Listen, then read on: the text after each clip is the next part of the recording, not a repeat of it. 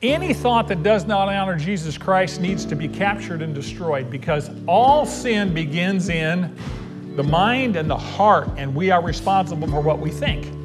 2 Corinthians 10:5 says, we are taking every thought captive to the obedience of Christ. Welcome to MANNA Bible Lessons. In this podcast, we take an in-depth expository look at the Bible. You're listening to the audio-only version. If you would like to see the video, visit manapodcast.com/watch. And now, here's Brad Hannett.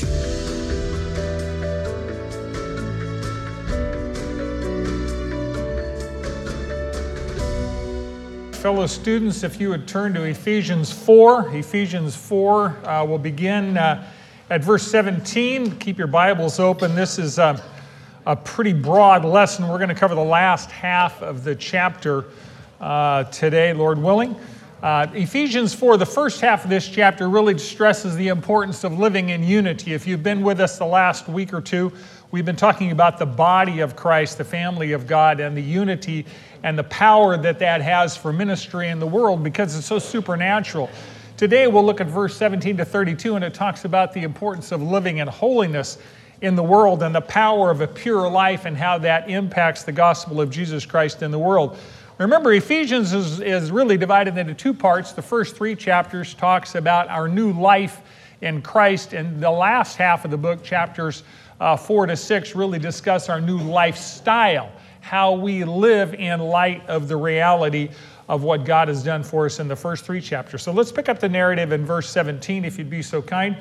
Paul is writing to the Ephesians, Gentile Christians, and he says, so this I say and affirm together with the Lord, that you walk no longer, just as the Gentiles also walk, in the futility of their mind, being darkened in their understanding, excluded from the life of God because of the ignorance that is in them, because of the hardness of their heart.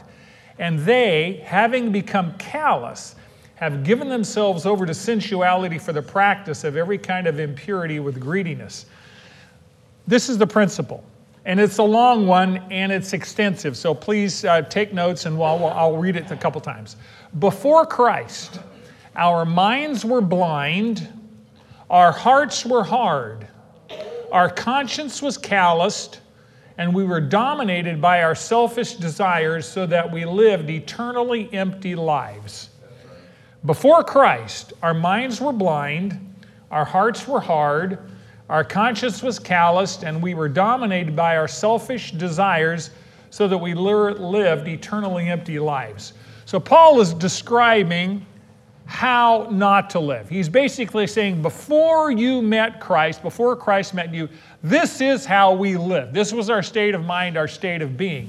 And he says, I'm affirming, I'm testifying, which means to call into court, a witness, solemnly exhort. He's basically saying, Jesus Christ has some very serious things to say to you, and I'm his witness, I'm his mouthpiece. And he says, do not walk any longer as you used to walk. Now, walk is a metaphor for live. He says, don't live like you used to live. It's a lifestyle. It's a habitual way of living and moving and operating and thinking in the world. And he basically says, you Gentile Christians, now that you know Jesus Christ, your lifestyle should change. It should radically change from what it was before when you were not Christians. The unbeliever's world centers around what? Self, right? It's all about me. The Christian's lifestyle and thinking and behavior centers around Christ. Radically different center of gravity, radically different lifestyle. Number one, he says, their minds are blind, and he uses the word futility. Futility is the failure to produce anything of eternal value. Now, there are many, many brilliant people that produce a whole lot of stuff on planet Earth, but if it doesn't make it into heaven, it's futile. It's eternally valueless. It may be great and wonderful down here, but if it doesn't produce anything of eternal value, it's futile. Futility is the word for vapor or breath. You know, you go outside on a cold day, and you breathe out, and the vapor comes out, and then what happens to it? It disappears. We used to have fog here back in the day, way back in the day. And then the sun would come out and the fog would disappear. That's the kind of a thing. So futility or vapor means it's something that doesn't last. It's like chasing soap bubbles or building sandcastles on the beach when the tide's coming in. It's not going to last. He says before Christ, we spent an enormous amount of time being blinded with futility. We were chasing things that didn't matter and didn't last. Our world seems to be preoccupied with trivia. Why would anybody eat bugs on Fear Factor? Or why would anybody get filmed without any clothes on trying to survive in the wild? This is intelligence, right? It seems like what we call civilization is kind of going backwards these days, right? We have a world that is preoccupied with the trivia, with futility. So he says, number one, your mind is blind. But number two, verse 18, being darkened in their understanding. This is before Christ. Excluded from the life of God because the ignorance that is in them. Darkened literally means to cover with darkness. It means living without sight or light. It means to have a spiritually blind mind, which we all did before we met Jesus, before he met us. We were spiritually blind. We were excluded from the life of God, which means we were separated, we were cut off, we were alienated from God. We didn't have a relationship with God. We were not in fellowship with him because we were at war with him. And that was based on ignorance. Ignorance, it means lack of knowledge. It means we didn't know anything about divine realities. It means before Christ, we were unable to think through things from God's perspective. We were unable to understand divine truth. Paul says this is not ignorance based on ignorance. This is willful ignorance. This is chosen ignorance. By the way, ignorance just means without knowledge. Gnosis means knowledge in Greek. Ig means obviously not, so not knowing. And it says, Paul says, they're ignorant because they chose to repeatedly sin to the point where their heart was hardened. Their heart was hardened, and so therefore they had a blind mind. And the Greek here is really interesting. It means a petrified heart. It means a petrified heart. How many of you have ever been to a petrified forest, seen petrified wood? What you have there is you have something that was once living that is now dead. Wood was once living. You had a forest that was alive, and it died, and it petrified, and that wood turned into stone. So when he talks about a hard heart, he says, you before Christ had a heart of stone toward God. You had a hard heart toward God. It's like a callus. Have you ever broken a bone?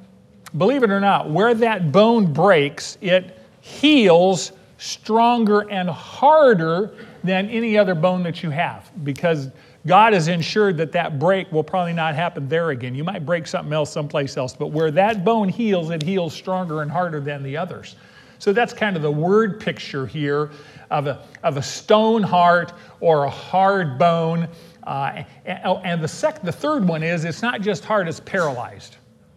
So a hard heart is one that's stone, it's not living, it's insensitive, and it's unable to respond. It's paralyzed toward God. He says, before you met Jesus, your heart was paralyzed to God. It was unable to respond to God. In verse 19, he gives us a little more picture. He says it's callous. You have a calloused conscience, and callous means insensitive to pain. It means deadened to pain. When I was a kid, I worked a lot in the fields, and I had calluses all the time. Calluses are just areas that through repeated use, your skin builds up to the point of time you can't feel anything through a callus. Callus is like a brand mark, where you brand cattle, you sear their flesh, their hide, and you kill the nerve endings underneath that brand. So if you touch a callus or you touch a brand, you have no feeling in that. So he's saying that's what your conscience was like. You've sinned to the point in time, Gentiles, who did not know Jesus, before Christ, sinned to the point in time where they literally deadened the nerve endings of their conscience. They couldn't feel anything. They didn't feel bad when they sinned because that conscience has no feeling. They were insensitive to God. And he says as a result of that, they gave themselves over to sensuality. And the word gave themselves over literally means betrayed. They betrayed themselves. They sold themselves to sensuality.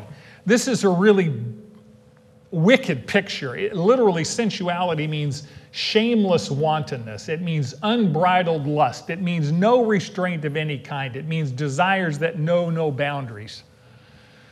Kind of sounds like our culture a little bit, doesn't it? You know, some people try and hide their sin. Remember, you used to see the live shots of mafia folks or people that are convicted of a crime in court, and they cover their face, right? They're looking down. They put something over their face so that they feel shame and they want to cover themselves. Paul says the sinner with a calloused heart loves their sin so much, feels no shame about it, that they openly practice it and they brag about it. And our culture approves it on talk shows, don't they? Haven't you been amazed at some of the stuff you hear? That people say they're doing these things and you're saying, you're talking about this in public. Really? That's a calloused conscience. And we have a culture that by and large has grown extremely insensitive to sin. Very comfortable with sin. Matter of fact, we've redefined it to the point in time where, unless, as Pastor Roger was saying this morning, you're an Adolf Hitler or a Mao Zedong, a pervert, well, there's almost anything that goes, because we've redefined truth and we've redefined sin. So the sinner with a calloused conscience, this is before they know God, has a hard heart and a blind mind. They practice sin as a habitual activity. They practice moral filthiness with impunity. And he uses an interesting word. He said they practice their impurity with greed. Greediness means an increasingly insatiable desire to have more and more. So a greedy person is never, never satisfied. They have to have more and more. So he says, without Christ, before you met Christ, you lived a life of habitual sin, of habitual self-indulgence, and it was never satisfied. And so you don't care who you have to hurt to get to what you want. If you want something, you will abuse people in order to get it. And we have a culture today that, unfortunately, I don't think most of us understand how depraved it really is. When you read the paper and you read stuff over and over and over again, we tend to just take it for granted because we're exposed to it so much. It is wicked. It is evil. It is sensuous garbage. The culture behaves like an addict that only cares about what makes them feel good, right? And doesn't care who they have to hurt to get it. So our world today is morally confused or calloused and mentally blind. Now Paul says this is all those who do not know Christ. He says you who know Christ should not be living like this. You don't have a blind mind. You don't have a calloused conscience. You don't have a hard heart, right? You know Jesus Christ. And you should not live like they live. There should be a marked difference between how we live as believers who know Jesus and those who do not know Jesus. He says in verse 20, by way of contrast, but you did not learn Christ in this way, if indeed you have heard him and have been taught in him, just as truth is in Jesus. It's interesting, he doesn't say, but you did not learn about Christ. He says, but you did not learn Christ. You know, I have not learned anything about Christ from the world. We didn't learn anything about Jesus Christ from our own mental capacity. We learn about Christ, and we learn Christ from where? The Bible, and our relationship with him as the Holy Spirit teaches us. He says, you learned Christ. Have you ever figured out that learning a person is far more complicated than learning a book? Those of you that are married, you understand. Learning a person takes a lifetime. And we still know very, very little at the end of the day about the people we live with. It's far more than learning facts about Christ or knowing facts about him. It's experiential knowledge. It's relational knowledge, which requires spending a lot of time. You know, if you really want to know your spouse, your children, your friends, your family, it requires time. And that's how your children and your grandchildren spell love. time. There is no other way than spending time, and lots of it. Paul now shifts and he says, here's how you should live Here's how we should live in light of our new life in Christ, verse 22. That in reference to your former manner of life before Christ, you lay aside the old self, which is being corrupted in accordance with the lusts of deceit. You be renewed in the spirit of your mind and put on the new self, which in the likeness of God has been created in righteousness and holiness of the truth. Here's the principle. Following Jesus means stopping our old sinful behaviors, filling our minds with God's word, and living holy lives. Following Jesus means stopping our old sinful behaviors, filling our minds with God's word, and living holy lives. So he says, your former manner of life, this is how you lived, your character, your choices, your attitudes, and your actions before you met Christ. And it was a self-centered life. It was not a Christ-centered life before Christ. He says, I want you to take those things and I want you to put them off. Just put them away. It literally means to take off clothing. You know, you take off your jacket and you hang it up. You literally move it. And he says, I want you to take off the old self. What he's talking about is something that's old, that's worn out. It's used up. It's useless. It's worthless because it's used up. That's the old self. The old self means the old life before Christ. And he describes it as being corrupted. The old self is being corrupted. It means to be decayed. It means to be defiled. It means to be degraded. It means to be rotten. The old self before Christ was rotten. It was decayed. It was dying. You know, when we look around today, iron rusts, right? Fresh fruit, it rots. Our bodies get old and decrepit, right? That's just part of the consequence of sin and the law of entropy at work here, all because of sin. And Paul says that was before Christ's. And he says the old self, your old life, how you used to live, was corrupted with the lusts of deceit. It's interesting. Lust is the desire for and craving for something that is forbidden. Best definition of lust I ever heard. Lust is any appetite that cannot be satisfied inside the will of God. Lust is any appetite that cannot be satisfied inside the will of God. If it can be satisfied inside the will of God, it's not lust. It's a God-given desire that he wants you to meet. And he says lust is deceitful. Deceit means to cheat, means to deceive, to lie, to mislead. Lust will always lie to us. Lust always lies to us. It promises and does deliver. Lust promises you satisfaction, leaves you hungry. Every time. I'll tell you what lust is like. It's like drinking seawater from the ocean. The salinity of seawater is 4 times as great as the salinity of your blood. 4 times. There's 4 times as much salt. When you drink seawater, your body actually dehydrates because your kidneys demand extra fluid to flush the salt out of your system that you're putting into it by drinking the seawater. So the more seawater you drink, the thirstier you get because the body's excreting more water trying to flush the system. When you drink enough seawater, you actually die of thirst, even though you're drinking more and more and more water. Furthermore, too much seawater often causes delirium, which means you believe that drinking more water will actually be the solution when actually drinking more water is just killing you quicker. That's what lust does. It lies to us. Satan is a master of putting a temptation in front of you. He said, if you eat the fruit, you will be like God. You ate the fruit, guess what? You ain't like God. It got worse, it didn't get better. That's the nature of lust. That's the nature of temptation. Lust always lies, and the cure for lust begins in your mind. That's why he says, be renewed in the spirit of your mind. Romans 12:2. Paul is speaking and he says, do not be conformed to this world, but be transformed by the renewing of your mind so that you may prove what the will of God is, that which is good and acceptable and perfect. The Phillips translation says, don't let the world press you into its mold. Like Jell-O, you ever pour Jell-O into a mold? Whatever the mold is, the Jell-O follows the contours of the mold. He says, don't let the world press you into its mold. Years ago, when computers first came out, we had something called GIGO, G-I-G-O. You know what that stands for?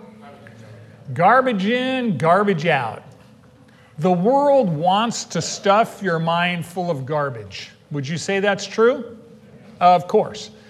Many Christians struggle with the old self. You know why? They keep feeding it. If you feed your mind with toxic trash, you're going to have mental halitosis. That's just the nature of the beast, right? Whatever you feed gets stronger. Whatever you starve gets weaker.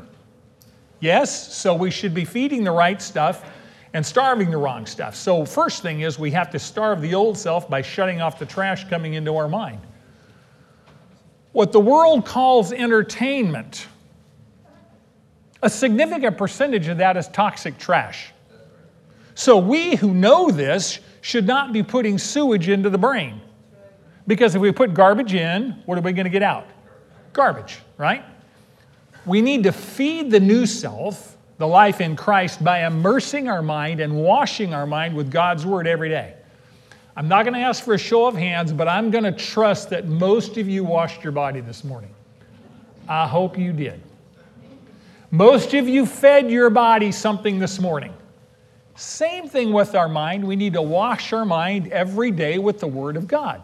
We need to feed our mind every day with the Word of God. That's where the power comes from at that point. And that's why how we get the power to discipline our thought life by submitting every thought to Jesus Christ. Any thought that does not honor Jesus Christ needs to be captured and destroyed, because all sin begins in the mind and the heart, and we are responsible for what we think. 2 Corinthians 10:5 says, we, Paul is talking about Christians, we're destroying speculations and every lofty or prideful thing raised up against the knowledge of God. And here's the key phrase. We are taking every thought captive to the obedience of Christ. How many of you ever thought thoughts you probably shouldn't think? You know, often that happens to me all the time. I don't ever have to wonder. My mind can go into left field in 30 seconds. It can go there in 3 seconds. It can go there every 3 seconds. So battling the mind and reigning in the mind and bringing the mind back to focus on the things of God is a moment-by-moment battle, because the battleground is in our minds. Satan is always going to try and fill your mind with garbage. He will always try and tempt you to take your eyes off Jesus. Anytime you have a thought that takes your mind off Jesus, run to Jesus, renew your mind by reviewing Scripture. Scripture is the power. When you fill your mind with God's truth, there's no room for Satan's lies. And that's one of the reasons why we're big believers in Bible memory. You know what a Bible verse is? It's ammo. It's the ammunition you're going to fight Satan with. What did Jesus use to fight Satan when he was tempted in the wilderness for 40 days?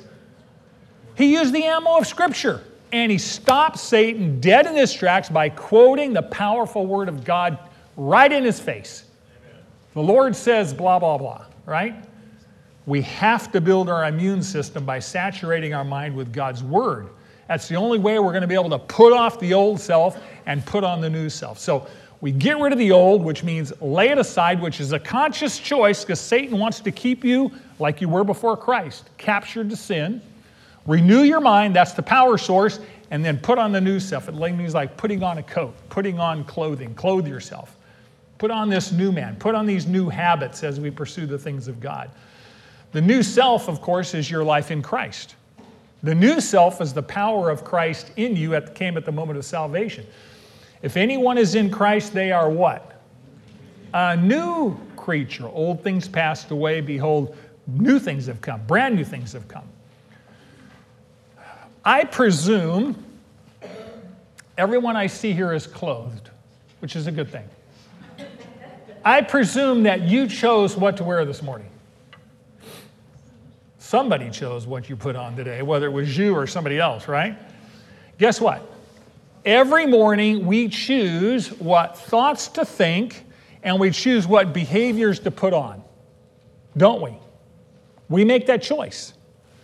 Choosing to put on the new man or the new person, the new life in Christ, is choosing to submit every day, to submit our attitudes and actions to Jesus Christ. That's why I'm such a big believer. Begin your day with the Lord. Begin your day with prayer. Begin your day with God's Word. If you wake up and let circumstances dictate your attitudes, you're going to have a bad day. And you know how many people start their day? They reach over in bed, they grab their iPhone, and they start their emails. Now that's really inspirational. Or they start scrolling through the news. Now that really inspires you, right? I mean, you know, you're filling your mind with what? Really not good stuff. First thing. I mean, that's like mud pies morning, noon, and night. I mean, you know, God has a banquet. Start your day. I mean, I'm rolling now. Start your day with the Holy Spirit. Start your day with prayer. Start your day with God's Word. So as your internal condition changes because you're in God's Word, the lifestyle will follow. He's going to give us 5 commands right in a row. Boom, boom, boom, boom, boom, boom.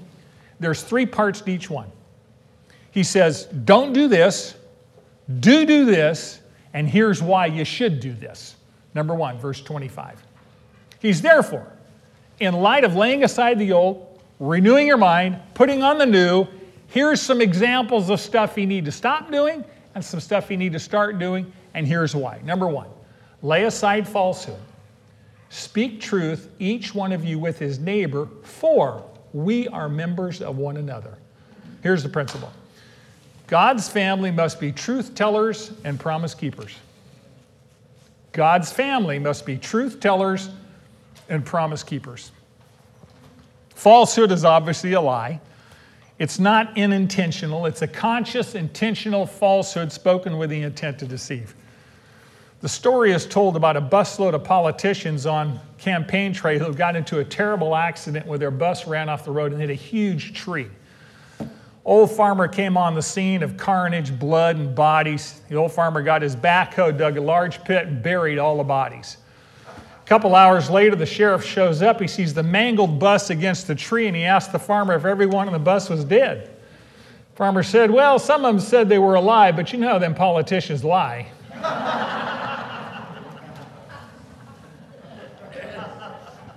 I could have just used another class of people, right? He says, stop deceiving each other. Not just through words, but through silence. Sometimes we lie with our silence. Sometimes we should speak up and we don't speak up. Speaking the truth is saying what God says. You will never get in trouble with God by saying what God says. And you don't know what God says until you read His Word. And he says, here's why you should speak the truth and stop lying. He said, we're members of each other.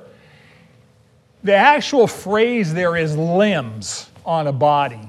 Your limb is connected inextricably to your body, right? We are inextricably connected with each other. We're a body. We're the body of Christ. We're the family of Christ. You know, if the nerves on your feet fail to communicate accurate information to your brain, you can stumble and fall. That's called peripheral neuropathy. Yes? Yes. Pretend like you know what I just said. Yes. Well, I have a lot of friends with diabetes that have peripheral neuropathy. It is tough to walk because the nerves on the feet are lying to the brain. When the nerves on the feet lie to the brain, the body can fall over because it can't feel. He says, you are the body of Christ. When we lie to each other, we hurt the body and we hurt ourselves because we're part of the body. The only way the body of Christ can be unified, as we talked about a couple weeks ago, is based on truth. Truth is the foundation for unity. Number 2, verse 26 and 27. Be angry and yet do not sin. Wow. Do not let the sun go down on your anger and do not give the devil an opportunity.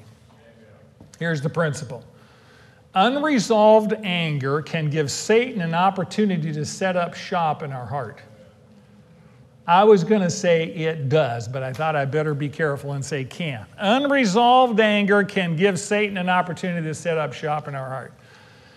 To be angry means to be provoked. To means to be emotionally aroused and displeased. And here's the phrase that always takes my breath away. Be angry and yet do not sin. I don't know if I've ever done that, honestly. Righteous anger is possible. but not very common. Most human anger is selfish and sinful, because most of the time we get angry when the goal we want is being blocked by someone or something. By the way, just self-diagnosis. I would venture to say that the vast majority of our anger comes from just one thing: blocked goals. Blocked goals. There's something I want, and something is blocking me from getting that goal, and I get angry about it. Go back in your own life and say, what makes me mad? Stuff that I want that I can't get. Okay. Most of the time, our goals are selfish, and we can't get what we want, so we get angry. And most of the time, our anger controls us instead of us controlling it. You know, the truth of it is, God gets angry. But God does not sin, because God gets angry for the right reasons. God is completely good and perfectly holy, and all sin profanes His holiness and perverts His goodness. Sin is a direct attack on God. So righteous anger is the absolute correct response to anything that dishonors God. I was just talking this morning with Ron about William Wilberforce. William Wilberforce spent 20 years in British Parliament in the early 19th century to outlaw slavery. He was angry over sin, but he was righteously angry over slavery. It took 20 years to put a coalition together to get it outlawed. And he was angry the whole time, but it was righteous anger because it was over sin. Most of our anger is probably rooted in selfish stuff. We don't get angry over God's character very often. We get angry over our own convenience. You know, Jesus became angry on multiple occasions, but it was always righteous anger. And Pastor Roger alluded to it this morning. Remember when Jesus was about ready to heal a man's hand, the man had a withered hand. He was in the synagogue and his hand was paralyzed. Jesus was going to heal him on the Sabbath day, and the Pharisees confronted Jesus because he was doing work by healing this man on the Sabbath day, and Jesus was furious because they were willing to let this man suffer so Jesus wouldn't heal him because it was the Sabbath. Now that's righteous anger. Paul says the solution for that is don't let the sun go down on your anger. If you deal in anger, deal with it quickly. Confess it, repent, make amends if they're required.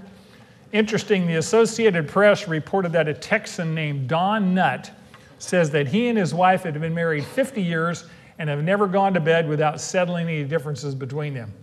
But he does concede there have been times when he went 10 days without sleep. Yeah. He says, not only that, he says, don't give the devil an opportunity. Don't allow Satan to rent office space in your heart. Because if you give him a broom closet, he's going to want the whole floor, and he's going to want the whole building. Anger can give Satan a platform. Unresolved anger is an open invitation, a beachhead in your life that Satan will use to tempt you to further sin. Remember Cain and Abel, sons of Adam and Eve, oldest, number one, number two? They brought offerings to the Lord. It says the Lord was pleased with Abel's offering, not pleased with Cain's offering. Cain became very angry, and God warned Cain in Genesis 4:7. He said, Cain, if you do well, will not your countenance be lifted up? And if you do not do well, sin is crouching, ready to ambush you, at the door, and its desire is for you, but you must master it. Obviously, Cain failed to discipline his anger, and it took him over, and it grew to the point where he killed his brother. Now, that's an example of not just Satan taking up a broom closet in your life, but dominating your whole life. So deal with anger. Quick, don't leave it unresolved. And bring it to the Lord to make sure it's righteous anger and not selfish anger. Number three, he who steals must steal no longer, but rather he must labor, performing with his own hands what is good, so that he will have something to share with the one who has need. Here's the principle. We must work hard so that we have a surplus. Not for ourselves, but in order to share with those in need. We must work hard so that we have a surplus, not for ourselves, but in order to share with those who are in need. In the ancient world, thievery was epidemic. It was everywhere. And you're going to look at this and you're going to smile because we have the same things today. The main gathering areas for people in a community were the public baths, because they didn't have a lot of plumbing at that point, so they had public baths with hot water, running water, etc. So people would do to the public baths. Guess what happened in public baths? People stole your belongings while you're in the water. Does that sound like a gym today? All the cars park at the gym, they break into your car. You're here at church. That's why we have people in golf carts rolling around, because anytime stuff's left unattended, it gets stolen. Of course, the seventh commandment says, thou shalt not steal, and the Greek word for steal is klepto. That's where we get the word kleptomaniac, right? To commit theft, to take what's yours without permission. Theft is motivated by greed. Greed says, I don't have enough, I want more, and it's never satisfied. A related word for that is coveting. Coveting is a strong, selfish inner desire to have what doesn't belong to you, but it belongs to somebody else. So both coveting and greed lead to stealing. It's interesting how that can trap us. In Africa, for instance, it's common to trap monkeys by filling a gourd with nuts and then fastening that gourd to a tree. So you have a gourd like this and you cut a hole that's just big enough for a monkey to get their forepaw into. And the gourd is full of nuts. The monkey grabs the nuts and now their hand's a fist. As long as they hang onto the nuts, they can't get their hand out of the gourd until they open their hand. They won't let go of the nuts. They hang on to the nuts, and you can come right up and capture them. There's a lot of natives that eat really well with monkey because the monkey won't let go of the nuts to the point where it kills them.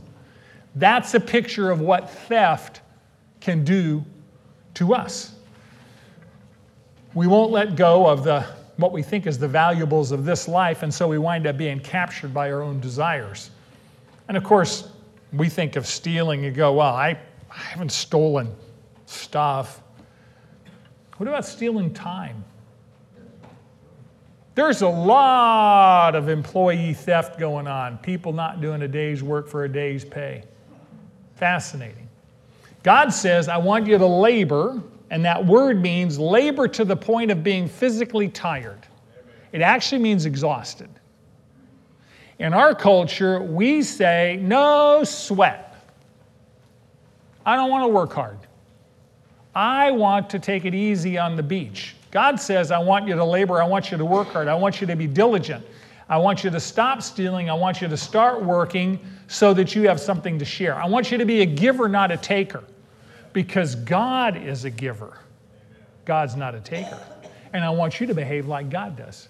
When you're generous, you behave like God is because God's generous. Does that make sense? Okay. Number 4, verse 29. Let no unwholesome word proceed out of your mouth, but only such a word as is good for edification according to the need of the moment, so that it will give grace to those who hear. Do not grieve the Holy Spirit of God, by whom you were sealed for the day of redemption. Here's the principle. Each word is powerful. So use every word wisely in order to build others up and not to tear them down. Each word is powerful. So use every word wisely in order to build others up and not tear them down. He says, let no unwholesome word. This word unwholesome means corrupt. It means rotten. It means defiling. It means putrid. It means rotten fruit. It means spoiled fish. It means yucky. How's that, right? There's the old phrase, what? Sticks and stones will my bones, but words will. That is not true. Words are powerful. It's interesting. He doesn't say let no unwholesome words, plural. He said don't let a word, singular, proceed out of your mouth that's unwholesome. Words are so powerful, and they can be used for good or evil. They can be used to build up or tear down. And words are very diagnostic because words reveal what's in your heart. Jesus said in Matthew 12, for the mouth speaks out of that which fills the heart. Pastor Rogers said a number of times, when life bumps into you, what spills out of you is what's inside you, for better or worse. The story is told of a pastor who is hammering nails and making a wooden trellis for his garden. A little neighborhood boy was watching him intently. When the pastor asked him if he was trying to pick up some pointers on gardening, the little boy said, "No, I'm just waiting to hear what a preacher says when he hits his thumb with a hammer." Life does hammer us, doesn't it? Life does bump us. People do slam into us. And the words that fall out of our mouths merely reveal what's inside us. Our speech is a very good diagnostic tool, because sometimes we lie to ourselves about what's really going on inside. It's kind of like a black box. But what comes out of you is a very good diagnostic tool for what's inside us. Paul says, manage the tongue. Make sure that the words edify according to the need of the moment. The right words spoken at the right time to the right people with the right motives. See, the goal is to work. To edify means to build up. It means to encourage. It means to make stronger. It means them to show God's grace. How many of you have found that it's easier to speak first, think second, regret third, right? Sometimes the words come out of my mouth, I'd like to fly cast them, hook them back, and reel them back in. But you know, when they're gone, they're gone. Sometimes the very best words you can possibly say is nothing. Zipping the lip, especially when it comes to your children and grandchildren's behavior, because you have thoughts about how they should be parenting your grandchildren. I have worn out multiple zippers by learning when not to speak. What I want to do is get a baseball bat, and I should just shut up and not say anything, right? And he says, do not grieve the Holy Spirit by which you were sealed. And the emphasis here is don't grieve him by your words, by your language. See, the Holy Spirit sealed us. The Holy Spirit's our down payment on heaven. You want to know you got heaven? The Holy Spirit lives in your life. He's your down payment. He's your security deposit. The fact that the Holy Spirit lives in you is guarantee and proof that you really do belong to God. And he's our guide. He will never abandon us. The problem becomes when we sin, the Holy Spirit doesn't stay outside the door and let you go in. When you sin, he goes in the door with you. And he sees it all, and it causes him grief. And Paul says, don't grieve the Holy Spirit. Don't grieve your guide. Don't grieve the lover of your soul. Now, the very last two verses tells us to get rid of 5 vices and embrace 3 virtues. Here's the vices. Number 1, let all bitterness and wrath and anger and clamor and slander be put away from you, along with all malice. Verse 32, be kind to one another, tenderhearted, forgiving each other, just as God in Christ forgave you.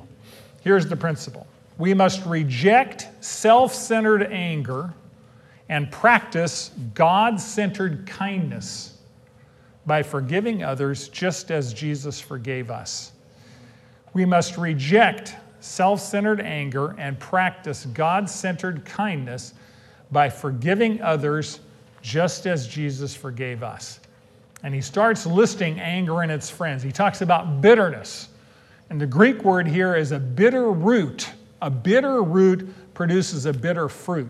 It's literally long-standing resentment which refuses to be reconciled. It's an unwillingness to forgive. A bitter spirit is a spirit that nurses a wrong. It feeds it. It literally grows it until it corrupts your whole being. It's like an infection that saturates the body with wickedness. So bitterness is long-standing. Secondly, he says wrath. Wrath, on the other hand, is a quick outburst. It's a passionate, boiling outburst like a volcano that explodes and then dies down. Wrath is like when you light a match to tumbleweeds and they really quick, they flare up, and then when all the tumbleweed gets burned, the fire goes out. You've been around people like that. They blow up quick, right? And they forget all about it, and everybody around them is still bleeding because they just dumped the bus on everybody. That's wrath. It's really a quick flare-up, and then they forget about it. Anger is a long-lived, settled feeling of indignation. It's a person who's constantly angry. We've talked about anger as a result of a blocked goal. You want something, you can't get it, and they're angry at whatever's blocking it. The key is bring that goal to Jesus. Bring that goal to Jesus. I have a number of people in my life who I love dearly that are angry. And it's usually because God won't do what they want him to do. That's their goal. They want God to do what they want him to do. And God's not going to do what he wants them to do because God is God and they're not. So the key for anger, among other things, is to bring that goal to Jesus and ask him for his perspective. There's a progression to this. You're going to see bitterness, wrath, anger, clamor. Clamor is a crying out. It's a yelling. Clamor is a noisy brawl. A clamorous person fights with their words. You ever had somebody who fights with their mouth? Their tongue is like a sword. It's like a knife. They're sticking people and slashing people and creating a lot of havoc with their words. You know when this occurs? On the weekends. Especially with a little booze. You know, some people don't have a lot of self-control. You get a little alcohol, then there's really no self-control, and then their mouth goes wacko. And that's why you see not just word fights, but physical fights and violent action. You read the paper and you go, whoa, what happened there? Well, it was 2 a.m. and everybody had been drinking, and then the word started, and then the fist started, and then the guns came out. So that's how it progresses, right? The last one, malice, it means it's a desire to injure somebody. It basically says, I now have a deliberate plan to harm you because I am filled with malice. It's usually more than just words. It turns into physical violence. And Paul says, put away anger and its friends, right? You put it away because it's not just for their benefit. You put anger away because it's for your benefit.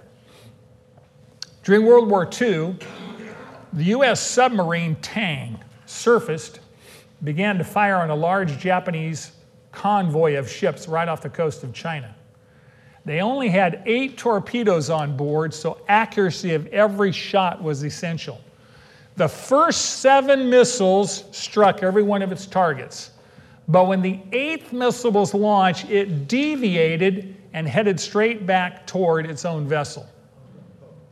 Within a matter of seconds, the torpedo scored a direct hit at its own vessel and sank, killing everyone on board. That's what anger does to us.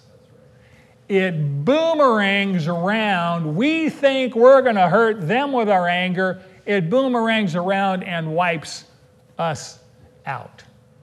Unwillingness to deal with anger causes pain for us. Dr. S.I. McMillan, in his book, None of These Diseases, writes that many physical ailments such as ulcers, high blood pressure, and strokes are connected with holding on to resentment and bitterness toward others. He says it might be written on many thousands of death certificates that the victim died of grudgitis. Carried a grudge, and it killed him. You carry unfinished, unresolved anger long enough, it will eat your lunch, not theirs. So Paul says, put that away, and that's a choice. Many, many people hang on to anger because it makes them feel self-righteous and superior to others. A lot of our movie scripts are all about righteous revenge. You know, it's morally necessary. Some people forgive, but they never forget. Dwight Moody says, those who say they will forgive but can't forget bury the hatchet, but they leave the handle out for immediate use. You know people like that. The hatchet's in the ground, but the handle is real handy, right? Jesus says, put away anger, means forgiving people like Jesus forgive us, completely and totally. You know, Jesus says when he forgives, it's as far as the east is from the west. He throws it into the sea of forgetfulness. It's easier to forgive someone else when you realize how much you need forgiveness and how much we don't deserve it. When we realize our offenses and how much Jesus has forgiven of us, we can be freed from the slavery of anger. He says, in contrast to that, be kind to one another. Kindness is love in work clothes. Kindness forgives. Kindness shows mercy. Kindness is the sweat living out love in action. It's being sensitive to the needs of others and showing them that with tenderheartedness. It's compassion. Jesus is often seen in Scripture as showing compassion. He healed the sick because it says he was what? Moved with compassion. Compassion literally means to feel with somebody else. It feels empathy. You feel their pain, literally feel their pain. He literally hurt with them. And the Scripture is filled with that. The Good Samaritan helped the person who had been robbed because he had compassion on him. The father of the prodigal son had compassion on his son and showed him for kindness and forgiveness.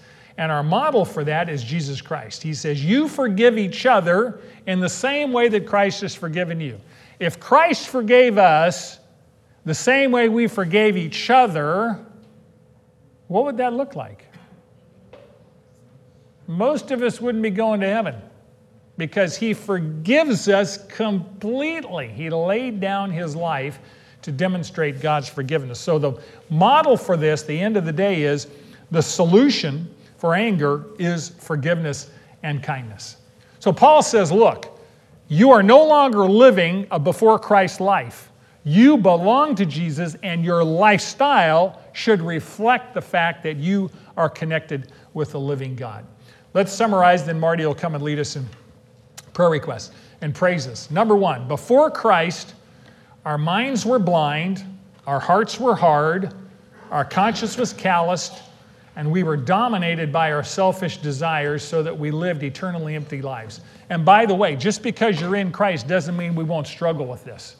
We will struggle with these things until we die, but we have the power of God in us now to help us deal with that. Number two, following Jesus means stopping our old sinful behaviors.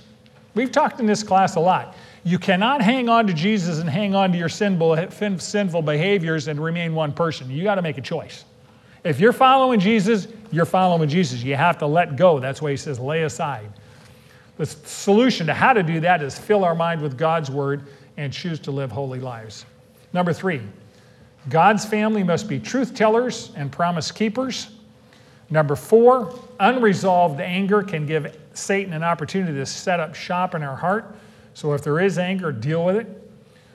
Number five, we must work hard so that we have a surplus, not for self-centered reasons, but in order to share with those in need.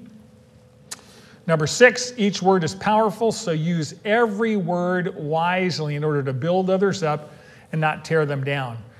This happens all the time. Do you know that more reputations are murdered over coffee and tea cups than on the battlefield? See, when we talk about clamor, that's in your face harm. Gossip is behind your back harm. But you're still trying to kill somebody. So words are powerful. Lastly, we must reject self-centered anger and practice God-centered kindness by forgiving others the same way that Jesus forgave us.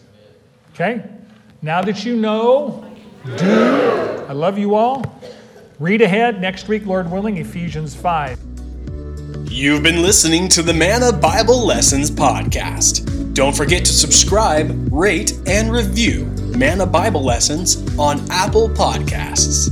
It really makes a difference. MANNA meets at Valley Baptist Church at 4800 Fruitvale Avenue in Bakersfield, California, every Sunday at 9:30 a.m. in the choir room. We would love for you to join us. For more information about the podcast and class, visit manapodcast.com. Thank you for joining us, and now that you know, do.